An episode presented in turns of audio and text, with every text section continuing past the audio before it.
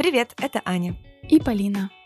В наших головах полно идей и планов, которые хочется осуществить. Но самостоятельно принять решение и сделать первый шаг к переменам бывает сложно. Поэтому мы будем встречаться каждую неделю и договариваться пробовать что-то новое.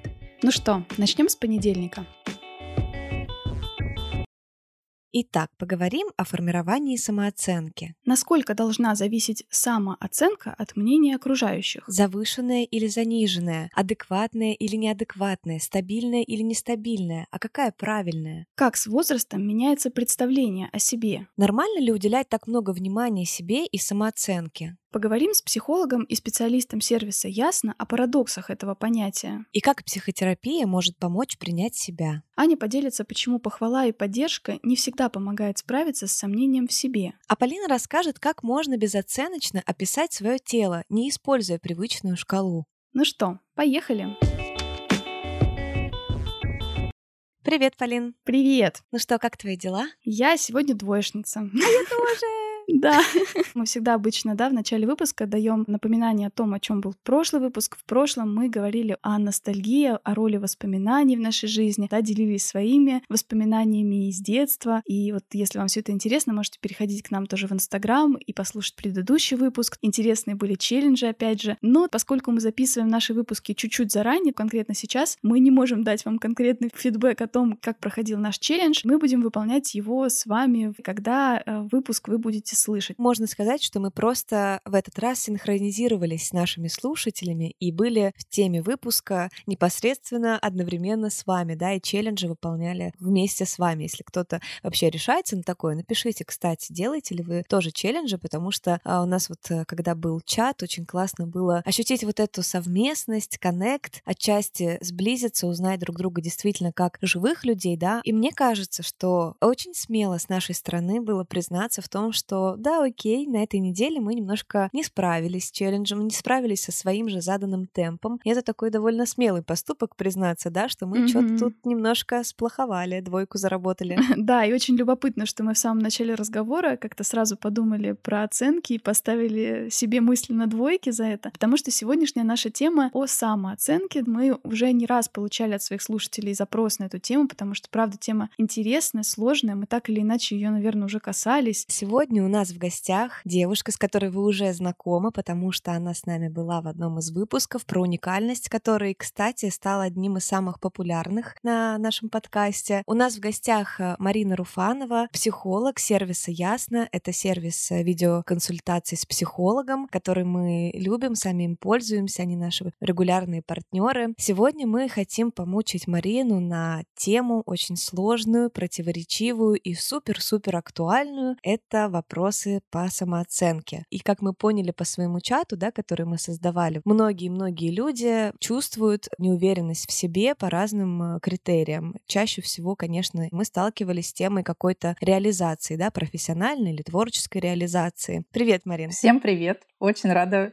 быть у вас в гостях еще раз. Очень тепло слушаю ваши подкасты. Надеюсь, правда, чего будем сегодня рассказывать, окажется полезным, поддерживающим, даст возможность посмотреть, как вот эта самооценка, про которую мы будем говорить, устроена у каждого. И первое, наверное, с чего хочется начать, вообще с определения в целом, что такое самооценка, из чего она складывается. Это вот описание себя, например, я вот такой, вот такой, вот такой. Или это описание себя в сравнении, да, с какой-то референтной группой. Я предлагаю предлагаю сегодня под самооценкой понимать комплексную оценку, которая складывалась из моих отношений с миром и с самой собой. На что точно будем смотреть? На то, какие отношения и какая оценка выстраивалась внутри моей родительской семьи, и что я получил, какие знания о себе, какую оценку я получал вообще от окружающих людей, которые были для меня важны, вот от этой референтной группы, про которую ты говоришь, учителя, угу. одноклассники и вообще какие-то вот сиблинги, то есть мои ровесники, они тоже тоже обо мне, скорее всего, что-то говорили. И как это на мою жизнь повлияло. И как это в итоге угу. повлияло на то, что я думаю о себе, что я о себе знаю, и настолько ли верны вообще эти представления. Да, неожиданно вот самооценка оказалась каким-то таким понятием, в котором я совершенно тоже потерялась, начав готовиться к этому выпуску. Оказалось, что даже вот эти определения в работах разных психологов совершенно разные. Есть такие, например, для любителей таких четких и немножко броских формулировок, есть такое определение, что самооценка — это успех, разделенный на претензии, да, такой вот. То, что вот больше мне откликнулось, например, это определение, что вот есть образ э, себя, да, то, как мы себя видим, mm-hmm. а самооценка — это то, как мы чувствуем себя в связи с этим образом, да, увиденным. И еще один вариант вот от известного тоже исследователя, да, у него есть книга тоже про самооценку Натаниэль Брандон. У него такое сложное определение, что самооценка — это полученное опытным путем доказательство нашего соответствия жизни и ее требованиям. Иными словами, это уверенность в своей способности думать, принимать основные жизненные вызовы, уверенность в своем праве на счастье и успех и ощущение того, что мы достойны, заслуживаем провозглашать свои потребности и желания. И вот здесь мне это тоже откликается, потому что, подумав как-то очень глубоко, я, я поняла, что самооценка — это про такую интересную формулировку, как разрешение жить. У меня просто как раз на этой неделе была такая ситуация с моим психотерапевтом, когда я, описывая ей какую-то сторону своего характера, своей личности, которая мне не очень нравится, я поняла, что я, в принципе, от нее хочу ответа на такой вопрос, да, вот можно ли мне эту часть своего характера сохранить, да, и никак не трогать, либо мне нужно все-таки что-то с ней делать, потому что если я ее не буду никак э, менять, mm. то я получу какие-то негативные последствия, может быть, какие-то отношения не сохраню в своей жизни. И она так интересно это мне вернула, да, эту, этот мой вопрос э, в такой формулировке, что вы сейчас звучите, как будто вы спрашиваете у меня, можно ли вам жить, разрешение на то, чтобы жить такой, какая вы есть. Это звучит так довольно сильно, и правда, да, вот это непри- неприятие себя в какой-то части может э, быть близким к такому запросу. Правда, тоже загрустила. Я вот думаю, что разрешение жить мы можем получить только от своих родителей, а если они его нам ну, как бы не вменяют, не одобряют или как-то не поддерживают, то действительно мы можем таких и сейчас людей встречать в своем окружении, которые как будто бы живы, но недостаточно, в которых очень низкий уровень витальности, которые выполняют какие-то задачи, но фактически себя не реализуют. Такой я человек, мне многое не светит. Mm-hmm. Мне знаете, что хочется еще о чем поговорить и уточнить? Я слышала такую версию, как определить вообще, например, какой уровень у меня самооценки, да, mm-hmm. она там завышенная, заниженная. Я слышала такую теорию, что люди с заниженной самооценкой очень редко приходят к психологу с этой проблемой. Чаще всего к психологу обращаются люди с завышенной самооценкой. Я вот хочу большего, а у меня этого нет. И это несправедливо, потому что я uh-huh. заслуживаю. Да, вот я чувствую, что мне положено больше реализации, больше там зарплаты, больше внимания. Так ли это? Правда ли, что вот к тебе как чаще обращаются люди с проблемой заниженной или завышенной самооценки? В моей практике, мне кажется, чуть ли не равное количество людей, которые сейчас чувствуют, что им от жизни чего-то не хватает, они заслуживают большего. И такая же половина людей, которая говорит, что я не заслуживаю ничего в этой жизни, но я замечаю, как я от этого страдаю. В этом нет вот этого элемента принятия, что это мой удел, и окей, я буду жить mm-hmm. вот э, как живут все. Не могу сказать, что люди, у которых представление о себе достаточно скромные, не приходят на психотерапию. Mm-hmm. Ну, то есть я имею в виду, что чаще вот эта проблема с заниженной самооценкой, она не является основным мотивом обращения к психологу. То есть, да, он приходит с определенным страданием, дискомфортом, да, да, и в ходе вашего диалога, вашего обсуждения, от чего он, собственно, страдает, выясняется, что проблема в заниженной самооценке. А люди, которые приходят mm. и говорят, что у меня заниженная самооценка, я вот заслуживаю того, того и того, но почему-то мне мир этого не дает, что они под разным соусом mm-hmm. как бы к тебе попадают. Да, да, да, да, это правда. Такие обнаружения скорее происходят в процессе психотерапии, когда мы обнаруживаем, что то, как человек живет, его это не устраивает, это приносит ему страдания, и оказывается, что у этого есть вот такая вот причина, связанная с, допустим, ну, не знаю, с какой-нибудь детской историей или подростковой историей. Это правда. Угу. Есть просто, да, вот как раз такое мнение, которое вообще Аня затронула, что почти всегда заниженная самооценка на самом деле проявляется точно так же, как и завышенная. Такая инфляция ожиданий относительно себя. Угу. Ты как бы ждешь чего-то от себя большего, но этого не случается. И проявляется это в итоге иногда в таких же проявлениях, как и заниженная самооценка, угу. что тебе сложно вступать в какую-то деятельность, угу. усиленно защищаешься там, где этого не требуется например. И вот по поводу заниженности, завышенности, завышенности. Есть еще, да, другая градация, говорят о стабильности и нестабильности самооценки. Что здесь, да, какая здесь вообще шкала может быть? Вот как ты можешь это определить? Где же тогда середина? То есть это mm-hmm. просто что-то адекватное, да, или как, как это понять, да? Я бы отказалась от э, версии адекватности и э, предложила бы вам адекватность э, рассматривать с точки зрения времени. Когда ребенок только рождается и достигает возраста трех-пяти лет его самооценка, и это нормальное психическое развитие, ну, примерно земной шар.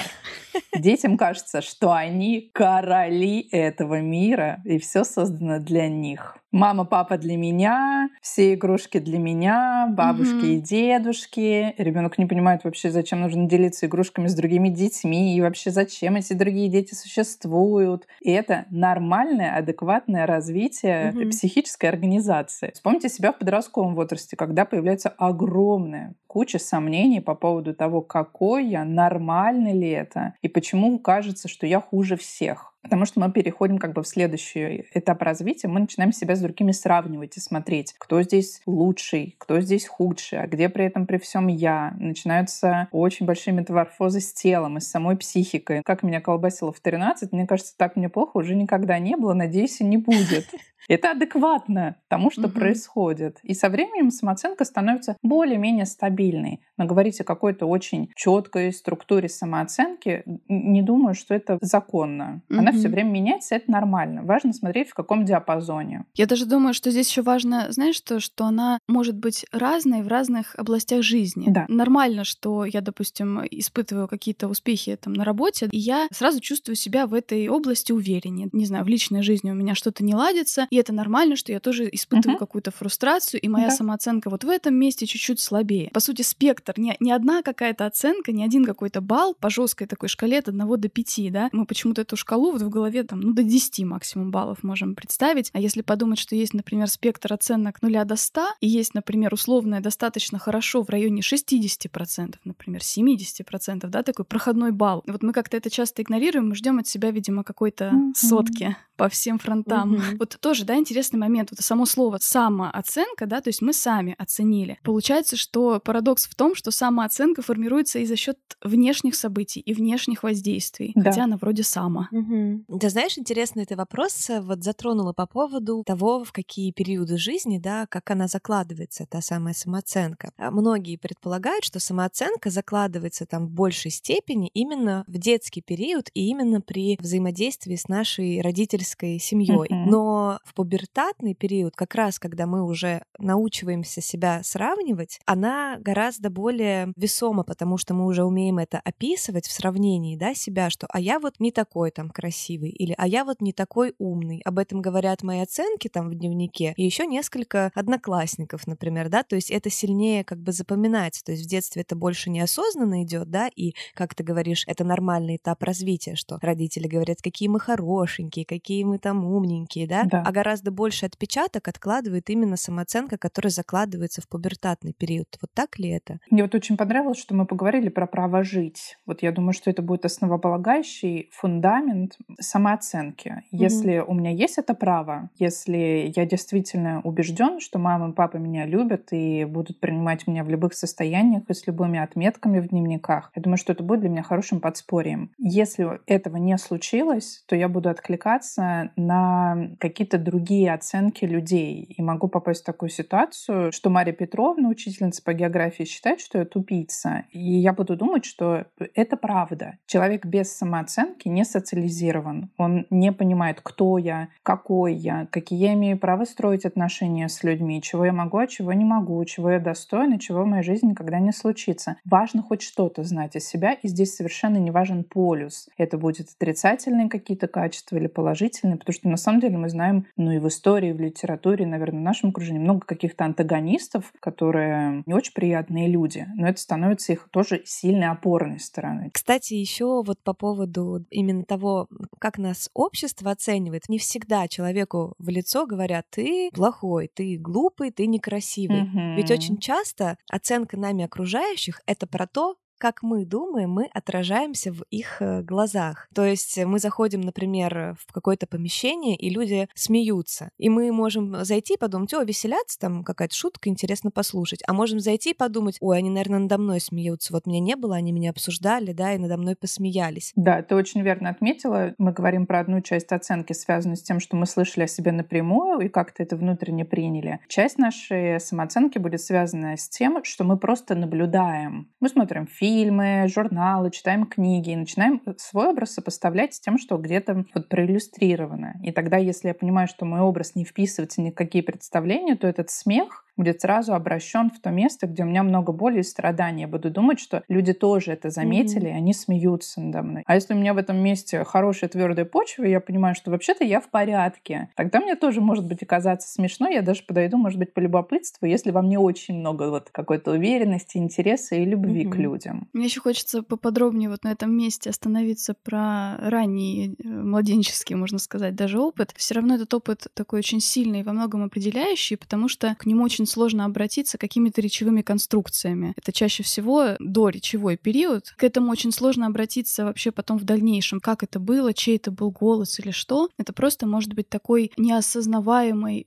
паникой, ощущением катастрофы в момент, когда, например, от тебя там кто-то уходит или какие-то отношения прерываются или под угрозой mm-hmm. разрыва. И вот это ощущение какой-то паники, возникающее в такой ситуации, это может быть вот это детское, младенческое да. чувство оставленности, которое было там в ранние, может быть, первые месяцы жизни. Тоже как молодая мама. Я очень много на эту тему переживала, пыталась для себя тоже вывести какие-то формулы, как нужно быть с ребенком. И я поняла, что мама всегда рядом, мама всегда отвечает на все нужды. Любой крик. И этот его любой крик она принимает. По сути, ребенок родившись, он еще не представляет из себя ничего конкретного, mm-hmm. да, описание личности его мы не можем ему дать. Но вместе с этим мы уделяем ему столько внимания, столько он заслуживает от нас э, любви и внимания, что вот именно это, да, дает такую основу для ощущения, да, я есть, со мной все окей, да, и я имею право жить, радоваться, и люди вокруг этому тоже рады. И все вот эти сюсюканья, которые у нас возникают неосознанно к малышу, mm-hmm. какой он божечки, какой он хороший, какой миленький, оценки, это все нужно как раз вот для этой слегка такой, да, э, нарциссической самооценки в этом возрасте, да. да. И здесь, конечно, еще интересно, как оценки, да, родителей, как вот оно все это произносится. Важно хвалить не то, какой ребенок, да, не давать ему конечную оценку, например, да, ты очень умная, потому что это как раз может вырастить вот эти ожидания от себя завышенные, которые потом будут э, не сбываться, да, в каких-то областях. Вот у меня, по крайней мере, точно было так, когда тебе постоянно в школе говорят, что там, да ты такая умная, ты, наверное, президентом будешь.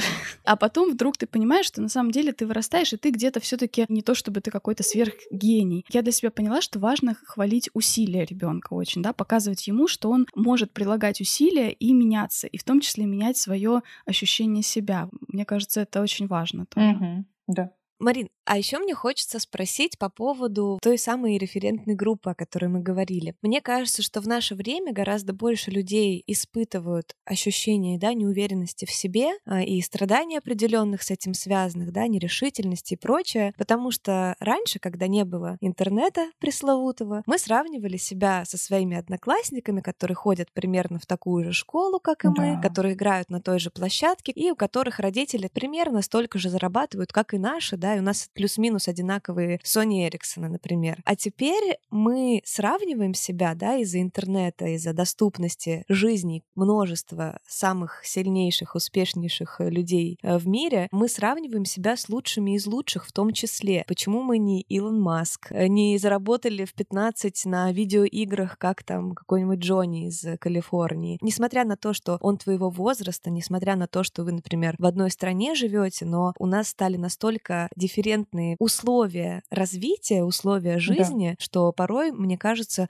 большая часть тоски внутренней по своей какой-то нереализованности связана с тем, что мы сравниваем себя с огромным количеством людей, которые уже чего-то там добились. Да, это правда. Наша картина мира сильно расширилась, и мы можем увидеть пиковые точки как и сверхуспеха, как и людей, которые в чем-то не реализовались. А раньше картина была примерно плюс-минус средняя, но всегда была, а вот и Маша сложненько. У нас была все равно хоть какой-то образ, но более такой доступный и досягаемый, на который мы очень злились. Фактически это было, была такая жизнеспособная концепция. А сейчас, правда, диапазон очень широкий. И здесь будет очень важно каждому обратиться к тем чувствам, которые он переживает. От этой сильной зависти, ярости или от э, сильного чувство собственной недостойности, может быть, невозможности дотянуться до того, где люди оказались, допустим, в раннем возрасте. Но мне все равно очень важно напомнить каждому, что за каким-то очень большим успехом всегда стоит очень большая работа. И если человек в 15 на видеоиграх зарабатывает очень много, важно посчитать, сколько часов он в этой игре провел, и часто для этих людей игра перестает быть игрой и удовольствием, становится работой. Сколько слез пролили их родители, потому что не могли достучаться до ребенка, да. который был полностью погружен на виртуальную реальность. Да, нельзя забывать о том, что у всего есть побочный эффект. У mm-hmm. любого какого-то успеха есть определенная побочка, на которую, возможно, именно ты не готов. Когда я размышляла о том, а какая, собственно, у меня самооценка, интересно, она завышенная или заниженная или нестабильная, я, наверное, склонна полагать, что она у меня, да, очень часто колеблется. У меня в масштабах одного дня меня может как подскочить она от того, что я классно что-то сделала или получила какой-то фидбэк позитивный, uh-huh. так и упасть от того, что, например, в масштабах общей жизни у меня очень большие прорехи. Например, слушатели присылают э, классные письма о том, как им нравится подкаст. Мы с Полиной готовим какой-то интересный проект. Все вроде здорово. Э, но в то же время, например, у моих друзей уже там есть квартира, например, да, а у uh-huh. меня ее еще нет. У них там есть какие-то накопления, да, а у меня еще нет. А они те же самые друзья, у которых есть там квартира, квартира, накопление, думают, блин, вот Анька молодец, у нее есть какое-то свое дело, которым она горит, у нее что-то получается, она реализовывается, а вот у меня, кроме квартиры и накоплений, ничего нет. И вот есть ли какие-то проверки, да, то есть как можно оценить свою самооценку масло масляное, но тем не менее, есть ли какие-то инструменты, по которым я могу понять среднее по больнице, по своей больнице, вот я сейчас э, в объективной какой-то самооценке, в заниженной или завышенной, как это можно вообще определить?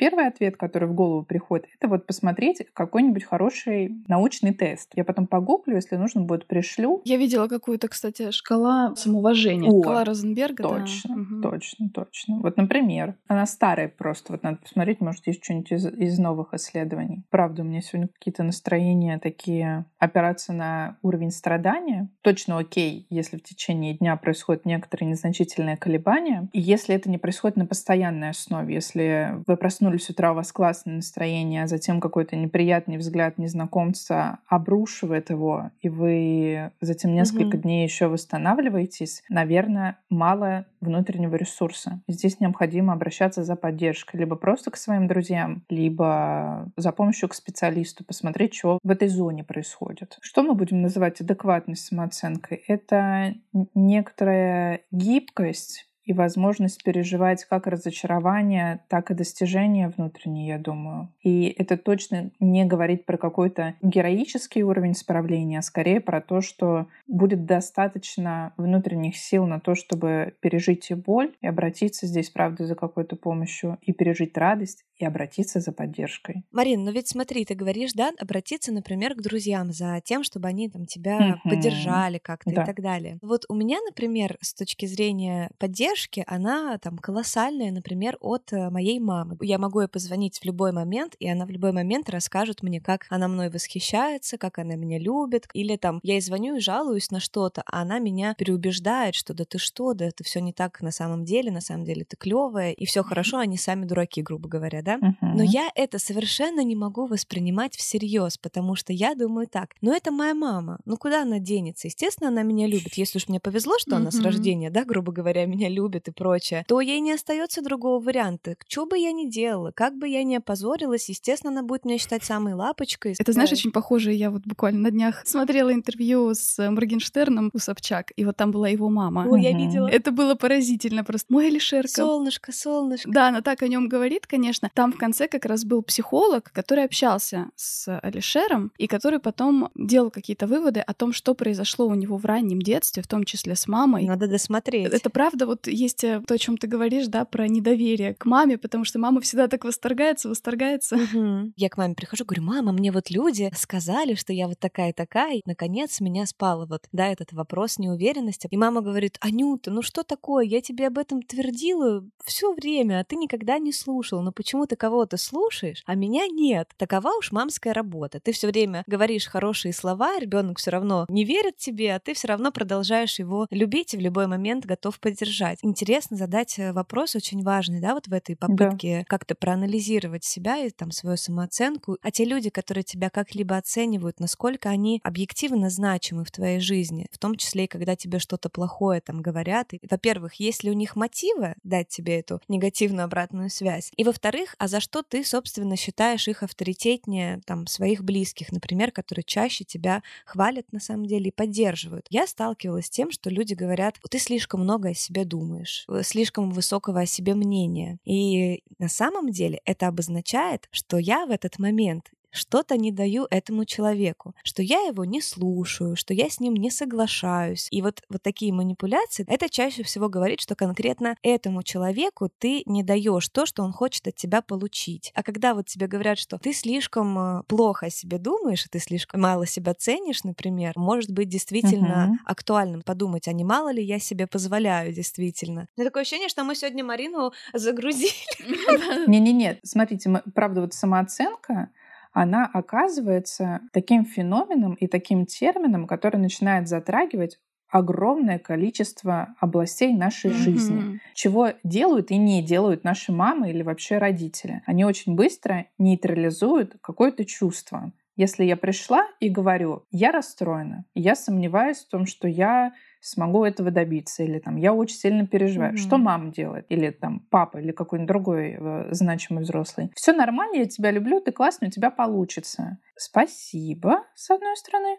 Но с другой стороны, я бы почувствовала себя одинокой и даже брошенной. Как будто бы то, что я переживаю, со мной не разделили. Я пойду в такое место, где кто-то услышит про мое страдание и скажет, блин, я слышу, что ты переживаешь, давай про это поговорим, чего за сомнения, проявит ко мне интерес, а не просто быстро положит подорожник в место, где у меня царапина. Наши родители, правда, выполняют вот такую работу поддерживающую, все время как бы подхватывают, подстеливают соломочки, но с другой стороны, вот этот интерес, мы его мало где можем на самом деле получить. А чего с тобой, что ты переживаешь, расскажи побольше. Специальный навык эмпатического слушания. Это, правда, может быть либо специальный специалист, либо человек, который ну, вот этим как-то занимается и развивает в себе эмпатию. И благодаря этому я могу получить утешение и заметить, что да, я, похоже, правда переживаю, а не приложить туда сразу ярлык, не, вообще я классно, успешно, что-то я переживаю, надо отодвинуть все свои чувства. Да. А там под подорожником саднит и только еще больше, да, нарывает. Да-да-да. Просто человек сидит с тобой и разбирает каждую ситуацию в твоей жизни и готов а, вместе с тобой за ручку пройти по твоим болям, по твоим а, победам, радоваться за тебя, за какие-то твои сознания, которые тебе облегчают жизнь, которые помогают справляться со всеми сложностями. И это, конечно, неоценимые вообще достоинства психотерапии, в том числе и в вопросах самооценки. Нам, да, например, в этом выпуске довольно сложно найти какие-то универсальные ответы. И когда есть человек, который сто процентов своего внимания готов уделить тебе, твоей конкретной ситуации, здесь гораздо больше доли вероятности вы вместе придете именно в ту точку, где тебе станет понятно, а какая у тебя сейчас самооценка, а требует ли она какой-то коррекции, точно ли она складывается из верных фидбэков, которые ты получаешь, и точно ли они все относятся к тебе, да, как про тот пресловутый смех э, в кабинете. Вот расскажи, Марин, как ты работаешь со своими клиентами в вопросах самооценки, какая твоя роль в этих всех процессах? Я себе точно отвожу роль исследовательскую. Я не человек, который будет говорить, что это у вас высокая самооценка или это у вас низкая самооценка. Я человек, который будет задавать много вопросов и приглашать относиться к себе и своей жизни как к большому эксперименту и исследованию, где результаты могут быть очень разные. И некоторые результаты будут приносить облегчение и радость, а некоторые будут приносить разочарование, боль или грусть. Исходя из того, что у нас будет получаться в диалоге, можно будет находить новые способы, как обходиться со своей жизнью. Вот мы с вами говорим сегодня про самооценку. Я все больше для себя так внутренне понимаю, что это свод некоторых внутренних правил. Чего мне можно, а чего мне нельзя. Иногда эти правила очень сильно ограничивают. Некоторые из них, безусловно, дают свободу, но некоторые стискивают, запрещают, провоцируют к проживанию таких чувств, которые кажутся условно неадекватными ситуацией. И психотерапия как раз такое пространство, где возможно это исследовать и выбирать какие-то новые паттерны поведения. Так я уже умею, и это не приводит меня к результату, а как я могу еще? И в таком живом диалоге, где, правда, много интереса, а не подорожников, про которые мы с вами говорили, угу. можно будет посмотреть, как справляться со своей жизнью, как найти такие способы, от которых качество моей жизни станет лучше, глубже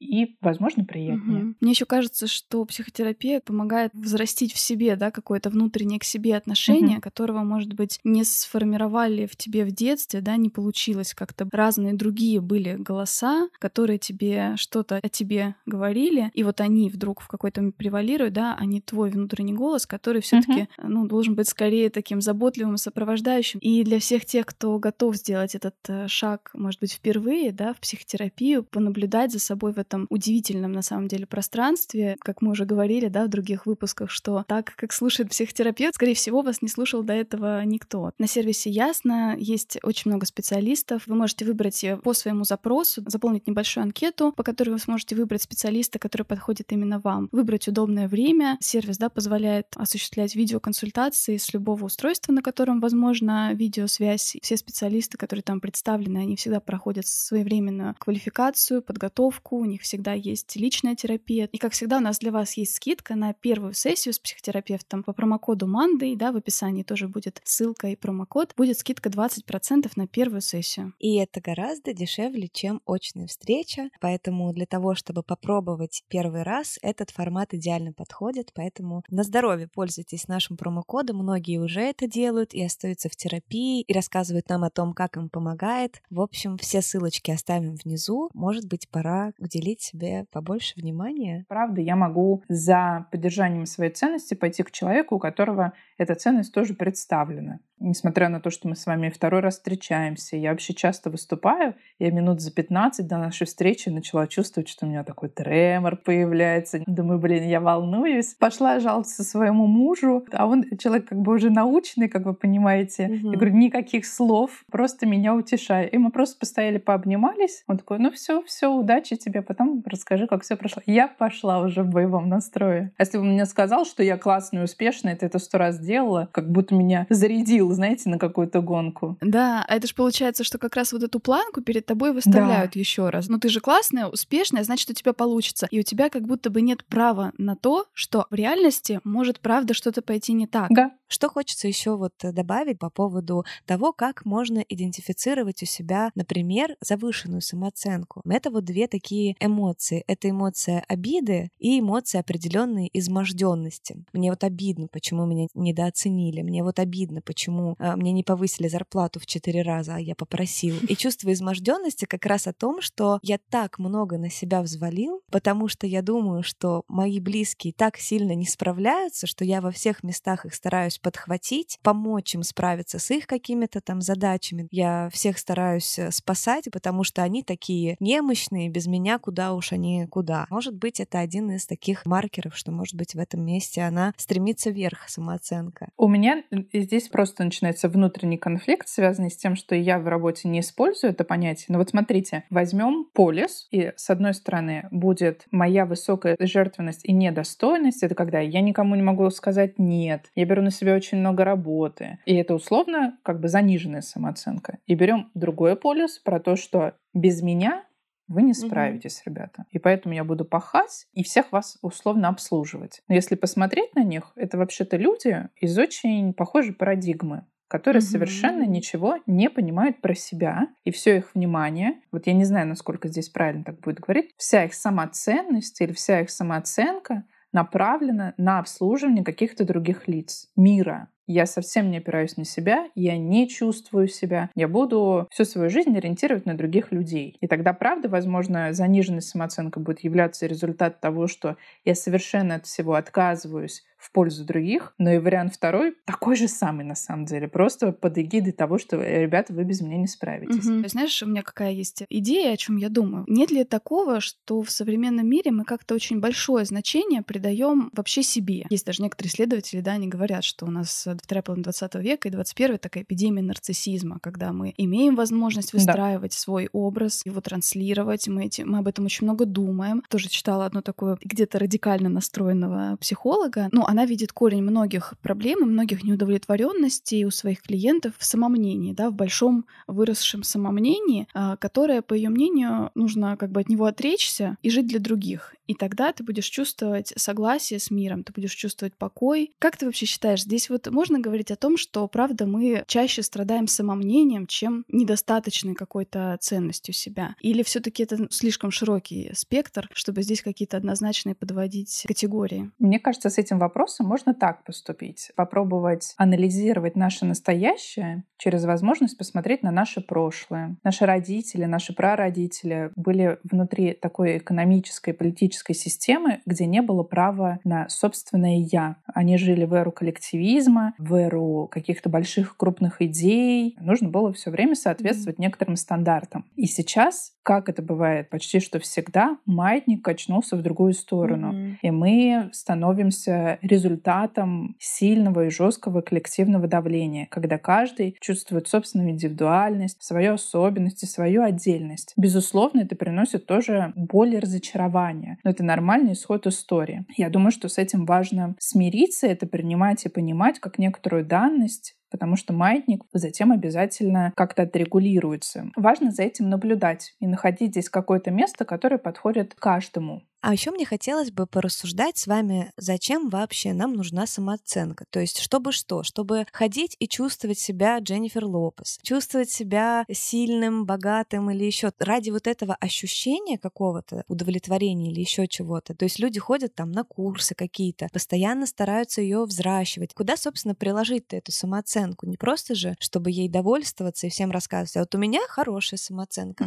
очень даже стабильно э, высокая, да, а у вас как слышала о том, что нам самооценка нужна для того, чтобы мы поняли, а где мы сейчас, в какой мы точке находимся, какой у нас есть уровень там компетенций и, собственно, что мы можем попробовать с этим сделать в деятельном поле. Например, я там человек, э, который танцует, да, и в целом у меня есть там какая-то определенная пластика тела, но я объективно не побегу пытаться прыгнуть шестом через какую-то высоту, я просто переломаю себе все кости. Но зато я могу, например, попробовать сходить на кастинг-шоу танцы. Потерплю ли я там фиаско? Скорее всего, да. Но попробовать я имею право, да, потому что все-таки какое-то время я там занимался, потому что люди отмечают, что я хорошо двигаюсь. А мне, собственно, это нравится и интересно развиваться в этом направлении прежде чем в какую-то сторону работать над самооценкой, мне кажется, нужно поставить вопрос, а для чего вам это нужно? В какой сфере вы хотели бы развиваться? Ревизию какой области вам нужно провести для того, чтобы понять, а можете вы сделать следующий шаг в этом направлении? Или вам нужно еще подготовиться и в чем конкретно? Я подумала, что в таком случае самооценка становится очень похожей на термин границы. Я представляю границы своего тела и э, возможности своей физической подготовки, либо наоборот ограничения ограничения. И тогда пойду на танцы,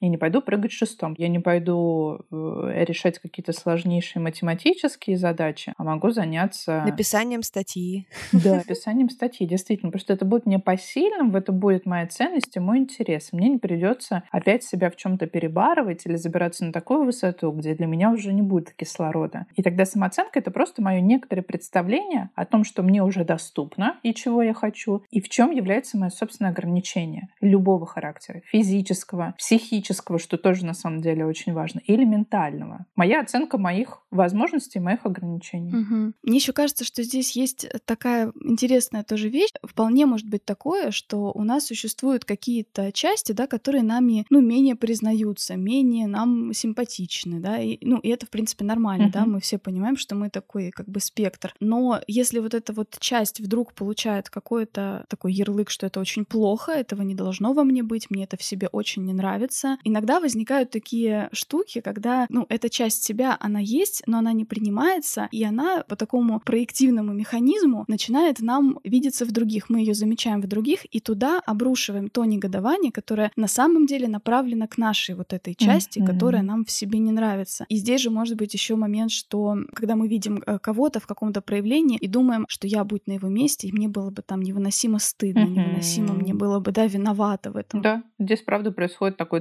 ценностный конфликт, что есть некоторое мое представление о себе, некоторая моя самооценка, что мне возможно и доступно, и каким я имею право показываться в миру. И есть точно некоторые проявления или мои качества, которые становятся теневыми, которые я в себе не принимаю. Ты тут очень хорошо описала про то, как это начинает проецироваться. Если человек что-то такое делает, что я себе внутренне запрещаю, я начинаю испытывать много недовольства. Вот э, я бы единственное тут хотела разделить. Нас раздражает не все, что мы пытаемся внутри себя проигнорировать.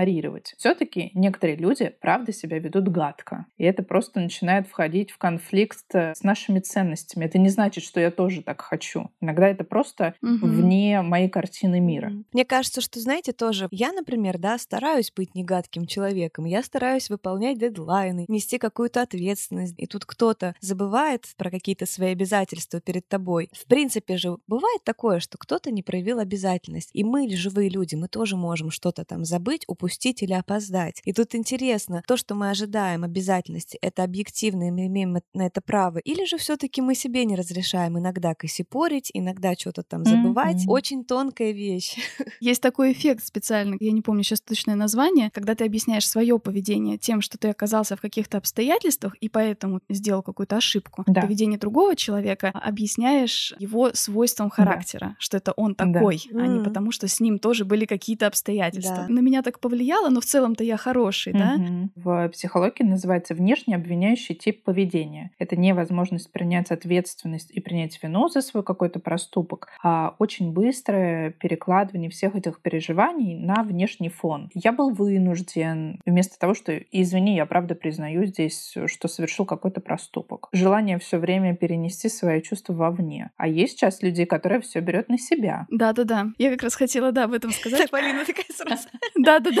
Я как раз хотела об этом сказать, потому что совсем недавно пришла на сессию с психотерапевтом и прям вот принесла ей замечательную историю своей жизни, как вдруг я в какой-то момент поняла такую внезапную истину на меня снизошла, что не во всех э, конфликтах виновата я. Когда у тебя есть какое-то переживание себя как э, какого-то сложного человека, некомфортного mm-hmm. где-то человека, даже если ты внешне защищаешься, например, и разговариваешь с кем-то, отфутболивая какие-то его обвинения, говоря, что да это ты сам такой, отстань от меня, внутри ты остаешься с глубоким чувством вины, что это вот я такая вся разъяренная, чувствительная, с оголенной mm-hmm. кожей, меня не тронь, и вот я провоцирую все это. И вдруг в какой-то момент я очень четко поняла, что вот здесь заканчивается моя ответственность за этот конфликт. Uh-huh. Дальше была реакция другого человека, и он был вправе повести себя иначе. И когда я это сказала психотерапевту, я прям заметила, как она тоже так оживилась, uh-huh. и очень порадовала эта ситуация. Это, наверное, правда вот свидетельство того роста, которое происходило в ходе нашего общения да. с ней. Правда, есть э, не только вина, но и ответственность, да, и это более такое лояльное понятие вообще, наверное, для описания своего вклада в ситуации. Хотела две штуки рассказать. Я в терапии лет 10, наверное, уже. И я пришла точно с идеей про изменения. Вот я такая, какая я есть, я себе не нравлюсь. Сделайте что-то со мной, чтобы я стала такой, какой бы я себе понравилась, и была бы mm-hmm. довольна. Mm-hmm. Психотерапевт мой усмехнулся, такой, какая интересная задача. Делать мы так, конечно же, не будем. И в чем случился парадокс? И на самом деле это уже э, научный феномен, теория парадоксальных изменений. Когда мы пытаемся в себе что-то очень сильно изменить, самое лучшее, что мы можем сделать с собой, это принять. И то, за что я себя не любила или даже ненавидела 10 лет, сейчас для меня стало движущей силой. Это мои точно самые сильные места, на которые я опираюсь и которые дают мне очень много энергии. Я бываю страшной занудой, я контрол-фрик, я обожаю просто умничать. Сейчас, допустим, вот выступая, я могу точно на это опираться, описывая какие-то научные феномены. Это перестало быть для меня каким-то знанием о себе, которое для меня неприемлемо. Это стало частью меня. И вот я думаю, что мы сегодня говорим про это изменение самооценки, самооценки. Здорово, если она будет ригидной. Если я буду понимать, что вот это я могу, вон весь мой арсенал, это то, чем я могу пользоваться, и сейчас вот это я возьму, а вот это я оставлю. Оно сейчас не подходит ситуации. Угу. Очень здесь в тему книга, которую я тоже вот листала, «Рецепт счастья» Екатерины Сигитовой. Тоже она психотерапевт. Угу. Дело в том, что она сама страдает э, врожденным заболеванием, которое, можно сказать, ну, требовало от нее принятия себя во многих областях. В принципе, вся эта книга, она как раз о таком принятии себя через определенные шаги. Тоже механизм, который она описала, очень похож на то, что ты назвала. Мы сначала наблюдаем,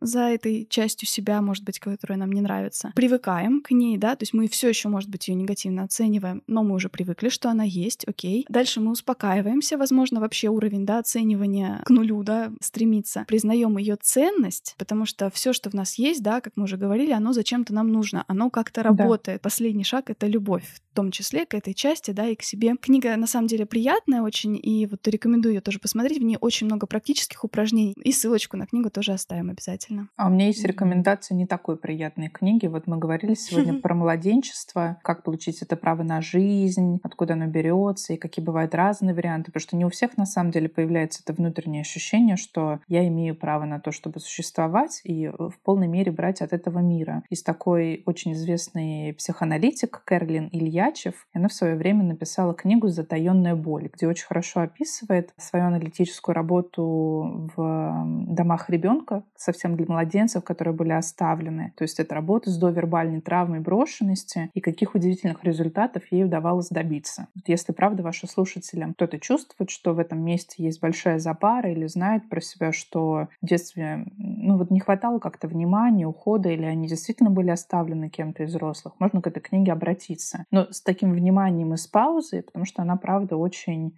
очень трогает и часто до ощущения внутренней боли. Угу. А еще в том числе, мне кажется, вопрос э, самооценки тесно связан с тем, чтобы позволить окружающим и себе определенный уровень э, страданий допустимый. Говорю про организацию мероприятий, потому что это то, что со мной действительно происходило. И я чувствую вот этот страх выкладывать этот анонс, что никто не откликнется, что все узнают, что я неудачница, что если это мероприятие не пройдет. Как один тоже из способов — это, несмотря на этот страх, идти в это сопротивление, в конце концов на себя несколько разозлиться, да, и на то, что твои переживания тебя ограничивают. Сделать там этот анонс, разместить этот пост, что-то пообещать, например, да, публичный, чтобы однажды на небольшой какой-то ситуации пережить вот эту фрустрацию, расстройство, mm-hmm. например, да, даже если оно произойдет. И у твоего мозга появится ощущение того, что такое уже было, мы с этим справлялись, и мы не умрем от того, если вдруг uh-huh. потерпим какое-то фиаско. Ты тренируешься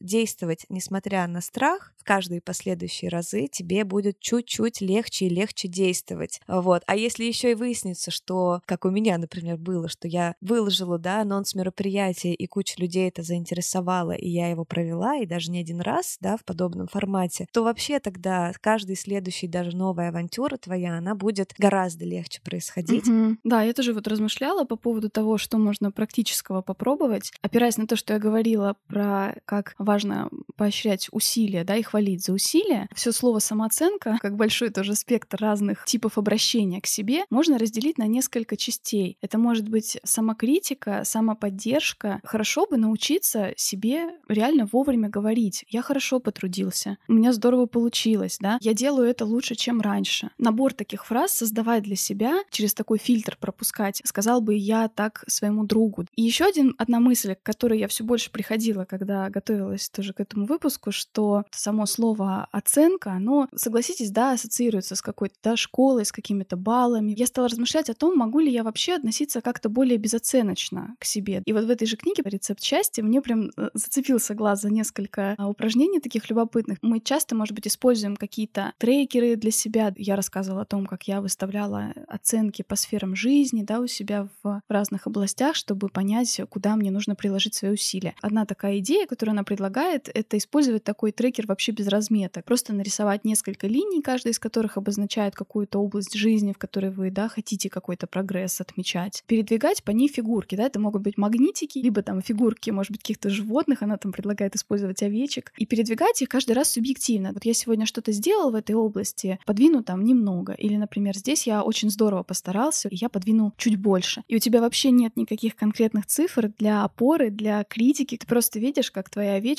двигается по дорожке. И еще одна штука из такой же вот безоценочности для тех, да, у кого есть, например, проблема с принятием своего тела, описание своего тела безоценочно. Это очень там смешно звучит, я немножко сейчас вам пример приведу, что вот мне столько-то лет, такой у меня рост, такой у меня вес, мое телосложение нормостеническое, у меня полный комплект органов и конечностей, окружность моих плеч и груди больше, чем окружность бедер, а длина ног меньше длины туловища и головы. Есть сужение туловища в области поясницы, которое называется в быту талией. Разница с окружностью бедер около 15 сантиметров. Грудь и живот с естественными возрастными изменениями, соответствующими моему здоровью и образу жизни. Офигеть. Да, немножко смешно, но ведь на самом деле в этом есть какая-то вот такая нейтральность. И это так интересно, на самом деле. Я прям прочитала и подумала, а ведь правда, это же все очень условные категории. Может быть, вы посмеетесь в процессе, когда будете формулировать для себя, да, искать максимально нейтральное описание для себя. Может быть, интересно, правда? Да, mm-hmm. прикольно. Я смеялась да, очень приятно. не только от того, что это забавно звучит,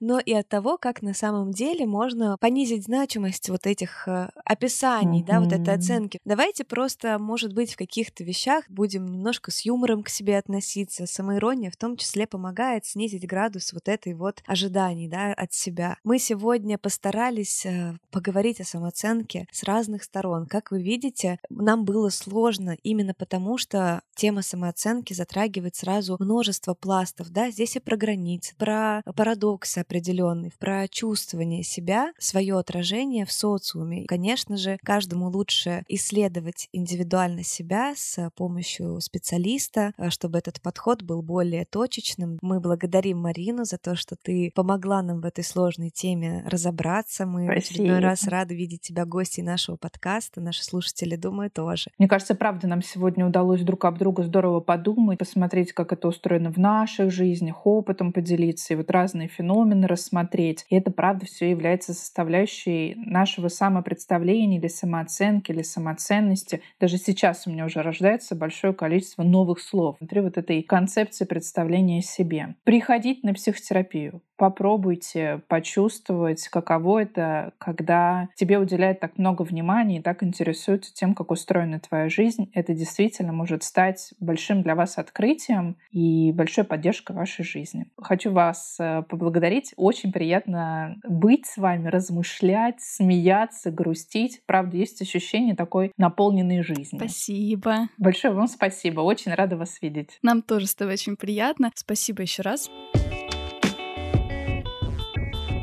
Ну что ж, сегодня вышел выпуск очень насыщенный на разные размышления. Если у вас есть э, свой какой-то взгляд, обязательно приходите на наш инстаграм Манды, нижнее подчеркивание каст, и расскажите о том, какие у вас есть наблюдения касательно самооценки. Пишите под постом, все ссылочки оставим внизу. А если вы оценили, как много мы приложили усилий к подготовке этой обширной темы и хотите нас отблагодарить, то, пожалуйста, приходите на наш Patreon, ссылочку у нас есть топлинки в Инстаграме, также оставим в описании выпуска, и можете нам передать свою виртуальную чашечку кофе, булочку с корицей и любой эквивалент, который вы себе представляете. Да, и мы там готовим новые для вас тоже публикации на Патреоне. Ну и в целом, да, мы желаем вам, чтобы на этой неделе вы выбрали для себя какую-то а, практику полезную, которая вам поможет в ощущении своего я, в каком-то наблюдении за собой, принятии и добрых поддерживающих проявлений к себе. А я собираюсь на этой неделе возобновить э, свои занятия с психотерапевтом. Я же делала перерыв тут довольно существенный. Мы стали говорить об этой теме самооценки, и мне стало действительно интересно разобраться. Она допустимая, недопустимая, излишняя, не излишняя. В общем, соскучилась по самоизучению, самоисследованию. Так что моим челленджем на этой неделе будет обратиться к психологу. Завидую тем, кто еще не успел воспользоваться промокодом Monday на скидку 20%.